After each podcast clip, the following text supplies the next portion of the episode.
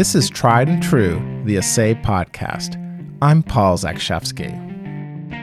T.S. Eliot's masterpiece, The Four Quartets, was a series of poems written between the late 1930s and early 40s.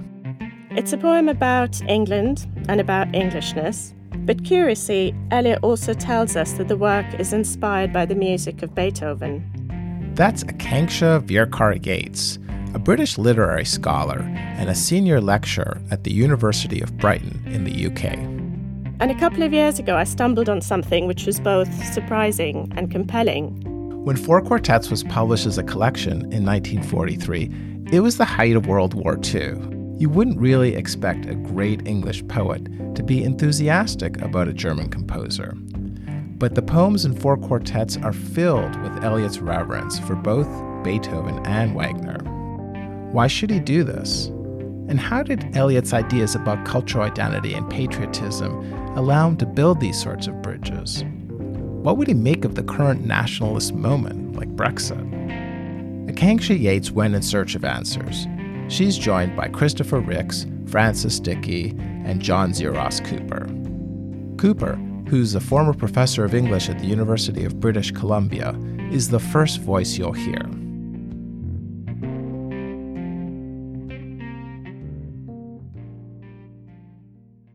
Very recently, when I was living in uh, uh, Nailsworth, which is a, a, small town in, or a small village actually, in uh, the Stroud area of Gloucestershire, it's about the time of the Brexit campaign.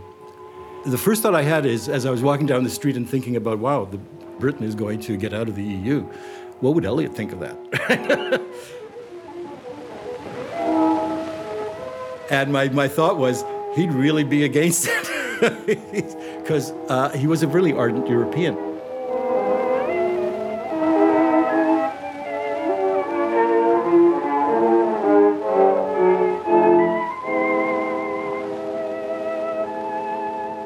So I started thinking about that more.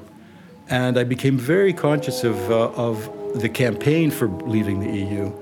And one aspect of British life that I'd never actually noticed all the many times that I've been in England, which is the whole question of national identity. It's like all of a sudden that seemed to be more important than any other issue. And I went back and started rereading the, the four quartets. I just noticed, noticed for the first time, apart from all the stuff about music, and apart from all the spiritual things that are there part of Eliot's continuing spiritual development, there were issues of national identity in the, in the poem as well, which I found very interesting, which I'd never noticed before, actually, until Brexit.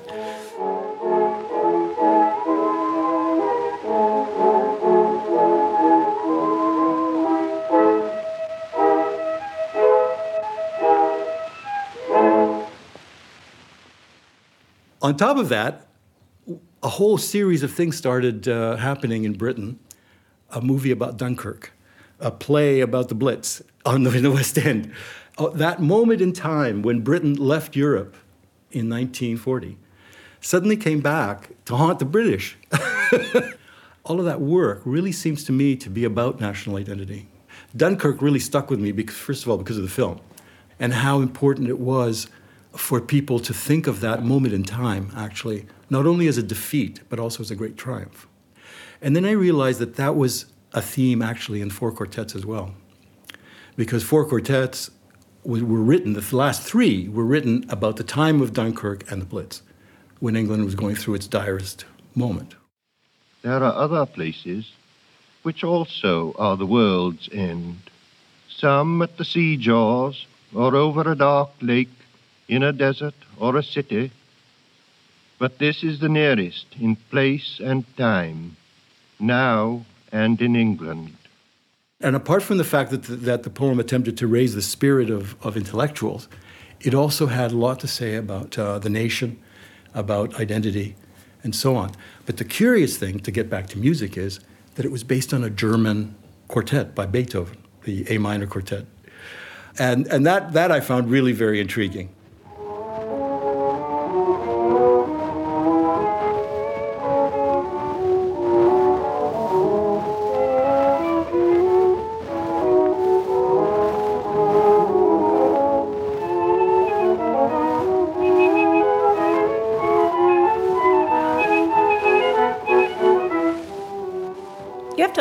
That in 19th century America, Beethoven reigned supreme uh, over musical tastes. Frances Dickey is a professor of English at the University of Missouri and president of the International T.S. Eliot Society. St. Louis was settled by German immigrants, many of them fleeing the revolutions of 1848. And they came to St. Louis and they brought their music with them. At the turn of the century, St. Louis had over 800 music teachers, most of them German. And St. Louis had the second symphony orchestra in the United States, founded by a German musician, Joseph Otten. Most of the symphony was comprised of German players. In the United States, symphony orchestras were founded to play Beethoven. Uh, so Eliot grew up listening to Beethoven played by the St. Louis Symphony. They played and sang at his church, where he went every Sunday, the church that was founded by his grandfather. So Beethoven was a, a, a very important part of the formation of his musical taste. And, you know, on, on Street, there were Irish immigrants, there were German immigrants, there were Swiss immigrants, there were former slaves. Um, and I've looked at the census records for his block, and there were numerous musicians. And it's a hot climate. People leave their windows and doors open, and you can hear each people's music. So for him, the experience of listening to music was that was community in a way that maybe it's not for us because we tend to listen to music more privately. 28th of March 1931. Eliot in a letter to Stephen Spender.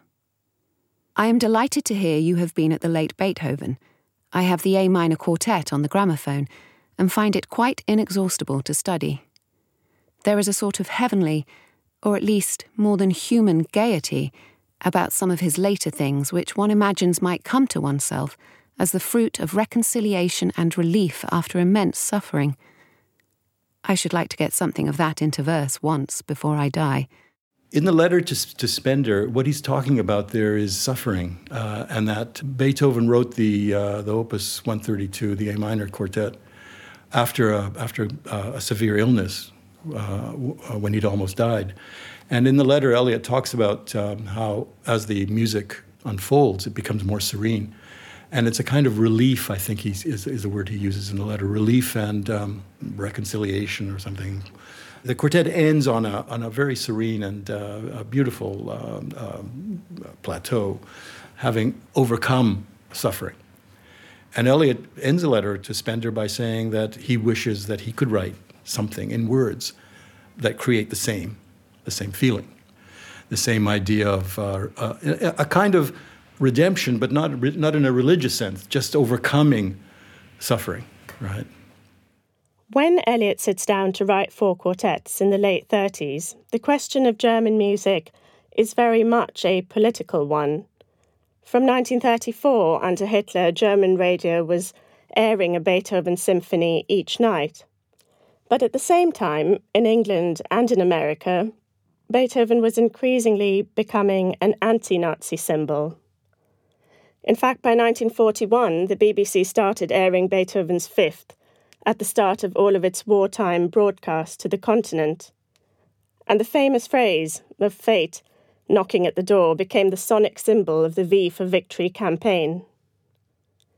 So, for Eliot, too, in his poem, Beethoven suggests resistance and a kind of redemption and the poem works through a sort of series of carefully crafted echoes. Burnt Norton 1 Other echoes inhabit the garden. Shall we follow? Quick, said the bird. Find them. Find them, round the corner.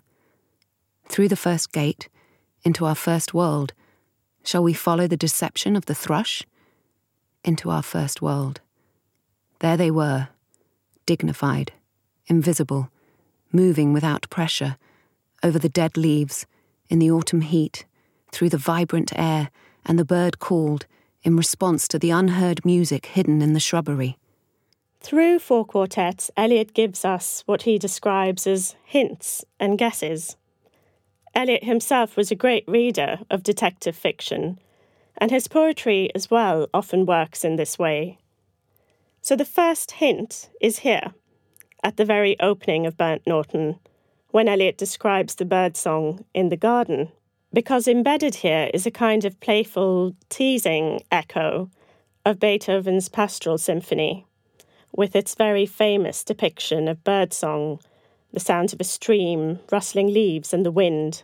And all of these sounds actually open Eliot's four quartets and lead us into the poem. Christopher Ricks is a well known literary critic and former professor of poetry at the University of Oxford. Um, I wrote about the word between because of the odd way in which it either means things are joined or things are separated, or it means both. And the belief over the century that you're always between wars, right from 1914 on and even perhaps earlier than that because of other wars, Eliot is thinking you're always between wars.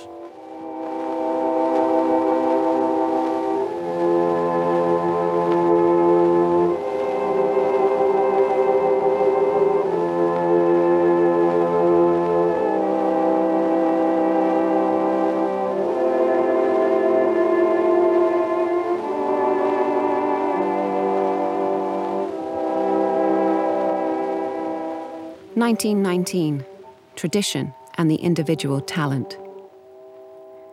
The poet must be quite aware of the obvious fact that art never improves, but that the material of art is never quite the same. He must be aware that the mind of Europe, the mind of his own country, a mind which he learns in time to be much more important than his own private mind, is a mind which changes and that this change is a development which abandons nothing en route, which does not superannuate either Shakespeare or Homer or the rock drawing of the Magdalenian draftsman. The, the Mind of Europe essay, uh, Tradition and Individual Talent, um, 1919, um, very early on in his career. Eliot was drawn to Europe because it was a more integrated, he felt from America that it was a more integrated culture but when, when he was there, he began to realize slowly over the, over the next few decades that, in fact, it's much more complicated than just simply a concept that everyone carries around in their minds, right? It really has to do with a whole series of material engagements with culture, right? That's how cultures live. They don't live in the mind, they live in the, in the everyday, in what people do, how they relate to each other, what they share. And that's, I think, what, what we see later in his in his life is the materialization, if, they, if I could use that term, right, of, of the concept.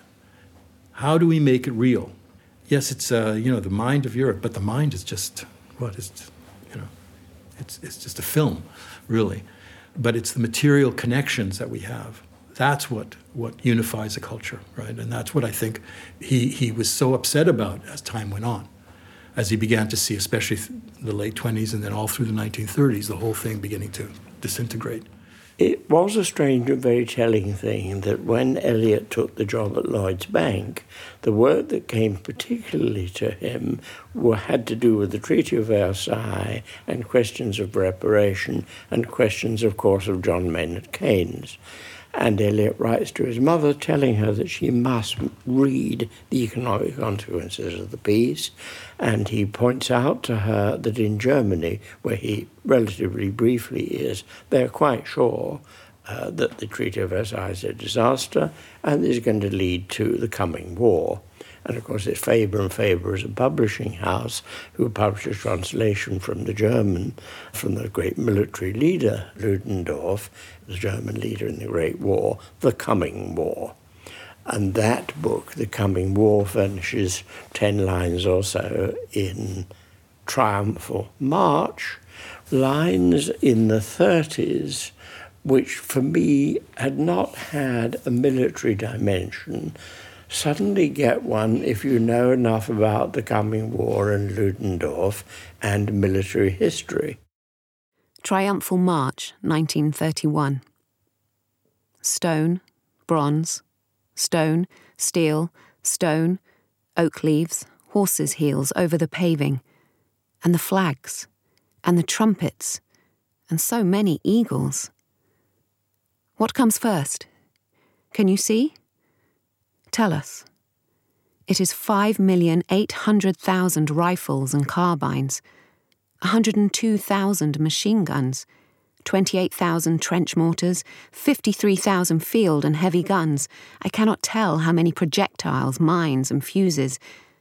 13,000 aeroplanes, 24,000 aeroplane engines, 50,000 ammunition wagons, now 55,000 army wagons, 11,000 field kitchens, 1,150 field bakeries. What a time that took! Will it be he now?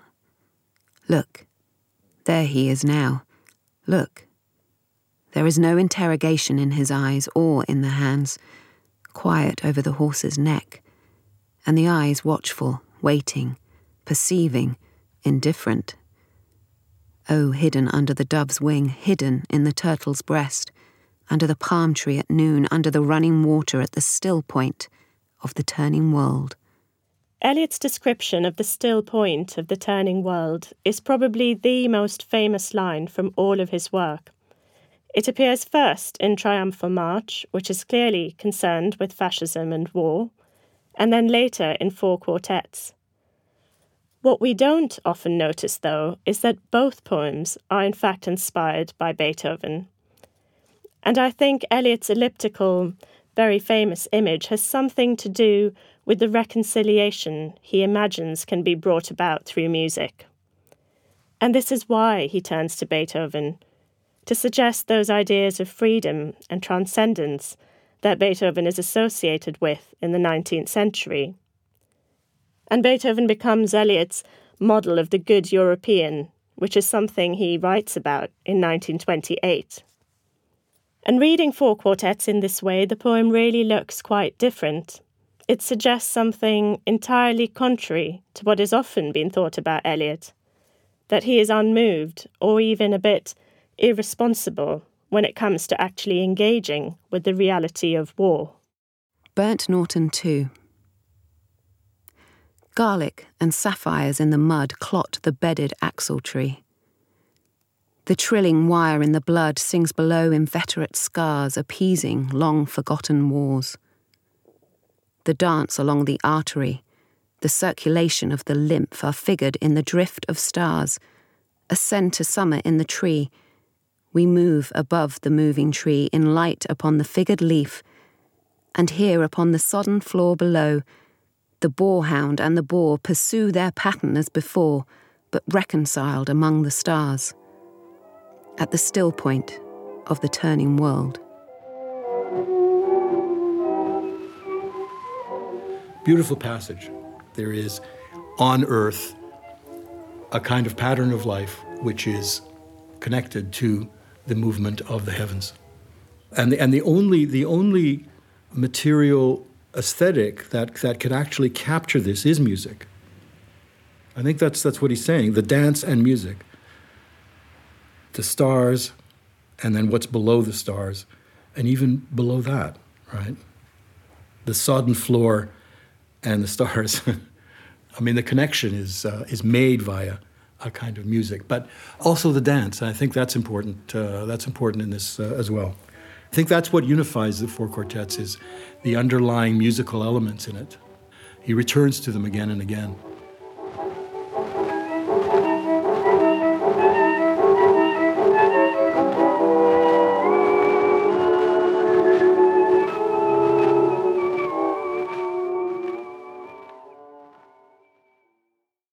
This passage gives us a key to the whole poem because it directly opposes these two ideas of music and conflict. On the one hand is the blood, scars, wires, but on the other, the sound of music which rises up above this really quite strange picture of the German boarhound and the boar. Again, I think, another veiled reference to German militarism. And as this music ascends above the conflict on earth, and Eliot uses the German word Erhebung. I think we might even hear an echo of Beethoven's Ode to Joy, with music bringing reconciliation above the stars. As he floats up above these feelings of patriotism and anxiety, I think he's trying to look towards a future in which these shared values, uh, and music is one of them, cultural values, democratic values, shared history, shared environment, that all of these uh, factors can hopefully allow in the future a more unified Europe and, and world. And, and maybe that's part of the meaning of the abstractions of the poem, that they, they try to help us rise up out of our own individual point of view and, and position, our embeddedness in our circumstances.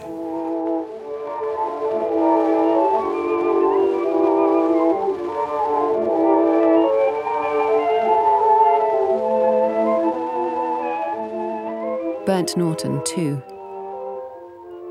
but reconciled among the stars, at the still point of the turning world. Except for the point, the still point, there would be no dance, and there is only the dance. I can only say, There we have been, but I cannot say where. And I cannot say, How long, for that is to place it in time the inner freedom from the practical desire, the release from action and suffering, release from the inner and the outer compulsion, yet surrounded by a grace of sense, a white light still and moving. So in, in Little Gidding 3, Eliot writes, This is the use of memory for liberation, not less of love, but expanding of love beyond desire and so liberation from the future as well as the past. Thus, love of a country begins as attachment to our own field of action and comes to find that action of little importance, though never indifferent. History may be servitude, history may be freedom. In this passage, he's thinking about his own attachment to England, one that he chose, as opposed to his nationality as an American, which was given to him. So, of course, patriotism meant something more, I think, to him than it does perhaps to one who's hasn't chosen a particular nation to to be loyal to. You know, he goes on to say, love of country, one comes to find that action of little importance, though never indifferent, almost as if he's floating up above his own feelings of anxiety for England and as well as, as loyalty and attachment, and trying to see all of Europe from kind of bird's eye perspective. Um, and even, I think, not just Europe, but he's an American, so he's he can't not think about America, and, and they're part of the Allied effort here. The key thought, perhaps, or a key thought in Little Gidding is love of a country begins as attachment to our own field of action and comes to find that action of little importance, though never indifferent. And the word indifferent is a very, very important word to Eliot. It turns up with massive weight and exactitude in Triumphal March. Uh, the whole world of a principled indifference as against not caring about things and so on. So they're very, very important politically and morally and spiritually for Eliot, never indifferent. With field being partly a perfectly ordinary English field, but the field is a battlefield as well as a battlefield. It's also the cliche field of action. Uh, it then doesn't say love of a country begins as attachment to our field of action and comes to find that field of little importance. No, it comes to find that action. The field remains important. You'll never care about a country unless you care about a, a bit of it, a particular field of it.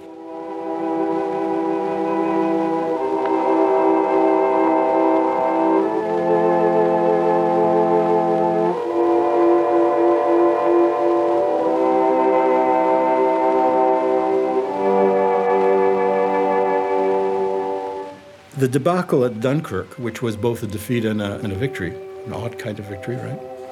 I think is, uh, is, is somewhere in the background of some of this, of this part of Dry Salvages. When he uh, talks about the sea, the, the murmuring shell of time and not in any language, Fare forward, you who think you are voyaging. You are not those who saw the harbor receding, or those who will disembark here between the hither and further shore. And then he says, uh, he concludes that by, by talking about, again, fare forward, but, O voyagers, O seamen, you who come to port, and you whose bodies will suffer the trial and judgment of the sea, or whatever event, this is your real destination, so Krishna, as when he admonished Arjuna in the field of battle. Not farewell, but fare forward, voyagers, right? Which I see that as a renunciation of a kind, but it's, it's, it's also about triumph and defeat. It doesn't matter whether you lose or win, it's how you behave. It's like where you go from here, you know, it's how you fare forward, right? Uh, and I thought that, that when I began to see Dunkirk as somehow, you know, involved with the poem, that made a lot of sense to me that if you were reading this in June, July of 1940, you might think, yeah, right, yeah, this is what happened to us. right. Also, pray for those who were in ships and ended their voyage on the sand, in the sea's lips, or in the dark throat, which will not reject them, or wherever cannot reach them the sound of the sea bell's perpetual angelus that's certainly a place where I see Eliot thinking about all the victims of the naval battles of World War II.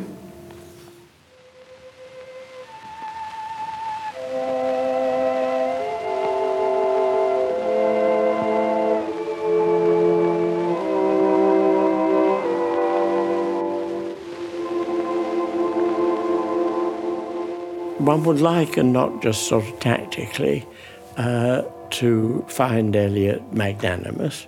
Uh, a lot of the time, there's no difficulty in finding him magnanimous, and there was a kind of magnanimity in the word erhebung.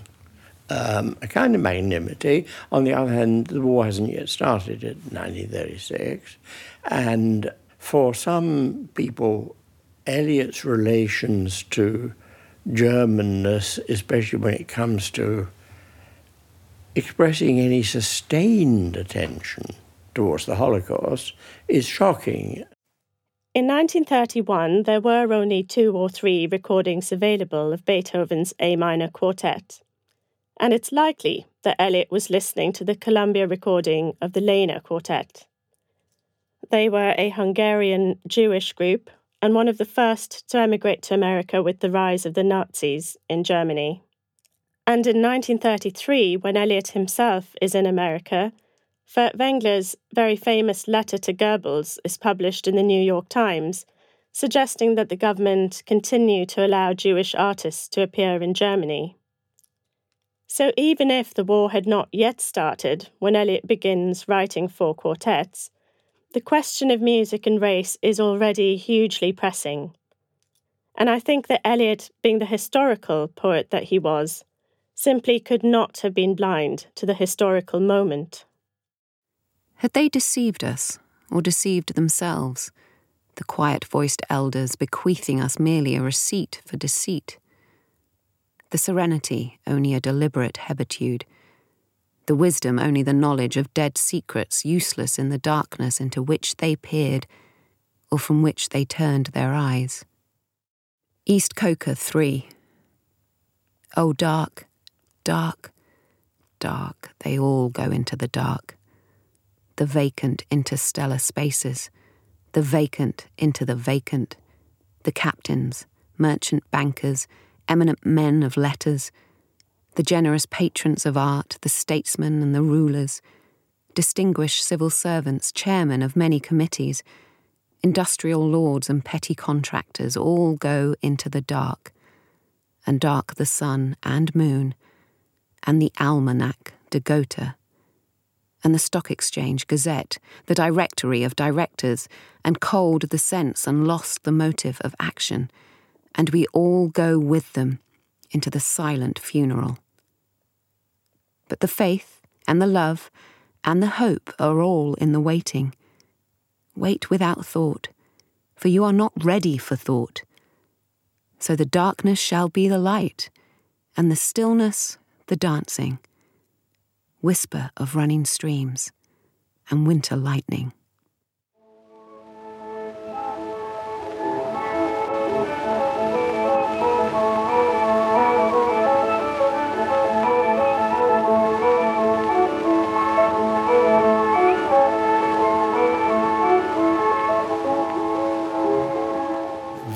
Germany and then later you know, Hitler and so on, they had appropriated some of these figures from their, their, their history and made them do tricks that, they're, that they never meant to do, right? Because of the war, because of the loudness, the noise of war drowns out someone who might, that kind of review by Eliot, who's trying to redeem, you know, Wagner and Nietzsche from uh, the uses they're being put to by uh, militarists.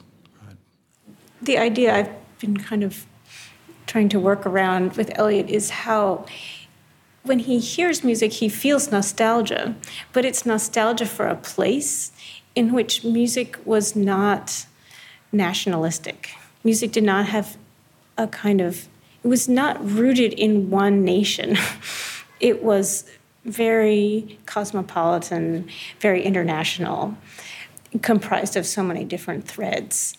Uh, and music was so much more alive before we all listened to recordings that you didn't hear music unless someone was playing it for you. So you were very conscious of who that music was coming from.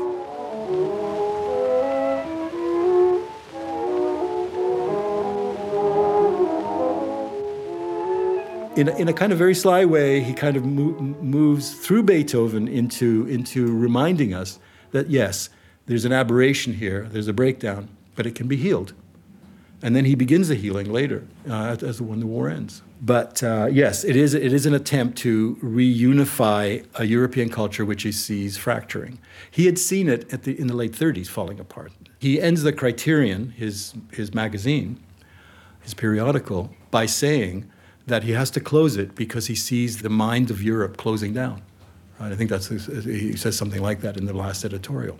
And I, I know he was uh, he was uh, in a very depressed mood after Munich. Munich especially was a was a particularly bad moment.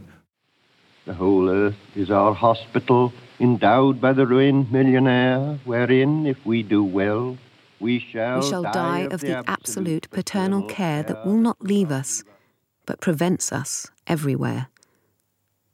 The chill ascends from feet to knees. The fever sings in mental wires.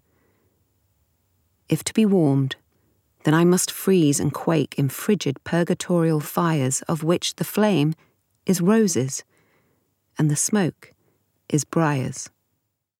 In four quartets, I think he wants to remind people that we're still one culture, right? This is one of the reasons I think that he would be so upset if, if he were alive now about Brexit, right? Because it is, Britain is part of Europe, always has been, always will be. It is an island and it is separate and, uh, and it has its own traditions. It isn't until uh, notes uh, towards definition of culture that he begins to talk about, you know, regionalism and, and, and unity. Those are important texts, actually, for him. And we don't appreciate enough about Eliot how he became uh, his, his idea of Europe, which began as a kind of idealist thing when he talked about the mind of Europe Later on, he talked about in uh, not only in notes, but in the talks he gave to the Germans after the war, after they'd been defeated, trying to recruit them back into the, the homeland, right, into the, the wider homeland, by arguing that, um, that Europe uh, has one culture. And it's based, as he says, on, on the Greeks, on the Romans, and on the Jews, right? And, and, and I think the, the emphasis or the mention of the Jews at the end in many ways is a, is a confession on his part about the anti-Semitism that he's always been accused of, that he, that he, that he now includes the uh, Judaism as one of the founding pillars of Western civilization.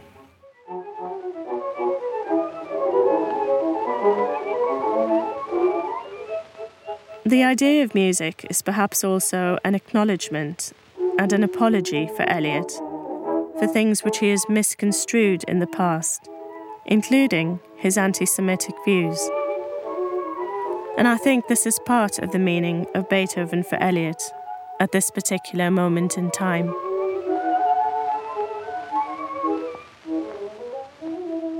And last, the rending pain of reenactment of all that you have done and been, the shame of motives late revealed, and the awareness of things ill done and done to others harm, which once you took for exercise of virtue.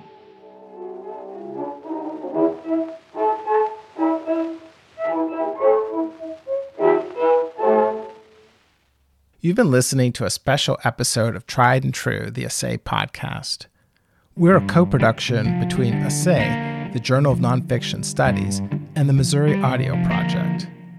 We're sincerely grateful to Aakanksha Virkar Yates, the force behind Eliot and Beethoven. This documentary was made possible through funds provided by the University of Brighton Rising Stars Award. Thanks also to Frances Dickey for bringing this documentary to our attention. We're also really grateful to the interviewees John Xiros Cooper, Frances Dickey, and Christopher Ricks for their participation. Thanks too to Alan Hall at Falling Tree Productions and to Rachel Shelley for her arresting readings of Eliot's poetry and prose. To find out more about Assay, visit assayjournal.com or follow us on Twitter and Facebook. See you next time.